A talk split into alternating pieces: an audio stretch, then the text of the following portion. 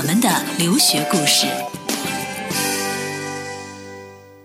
大家好，欢迎收听温温 FM，我是文文。我们在谈恋爱的时候会遇到一见钟情，其实，在交朋友的过程中也会遇到一见钟情。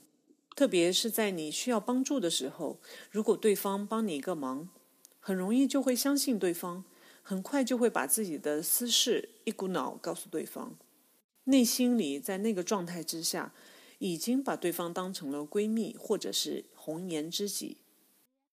但是事实上，对方是不是你想象的那个人，或者他生活当中的另外一面是什么样子呢？我们并不知道。同样的事情在学校的小组讨论中也会发生。今天和一位学 marketing 的同学就聊到类似的事情。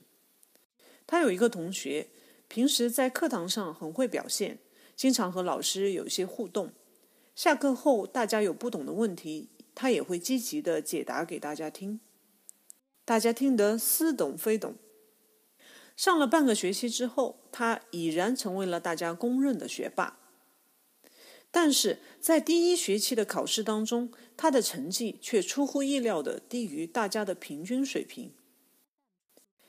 这件事让这个同学非常的惊讶，而且百思不得其解。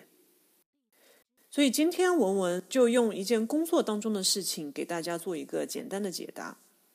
在工作当中，很多人会夸夸其谈，也很会在人面前表现的非常的自信，能说会道。但是，当我要求他们写工作总结或者是市场调研报告的时候，却发现口才好并不代表有很强的逻辑思维和敏锐的观察力。相反，很多平时并不善言谈的同事，在这样的书面报告里，反而能够看到一些容易忽略的细节，以及一些解决问题的关键点。文文今天想强调的是。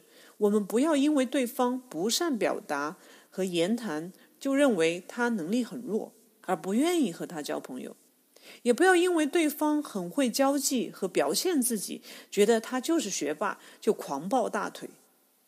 殊不知，有些时候抱错了大腿，害了自己。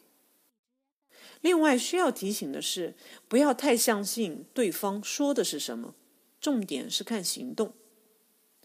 当一个人见了数次，许诺了很多事情，但一次都没有兑现；另外一个人只跟你说了一次会借一本书给你，第二天他就把书带给你了。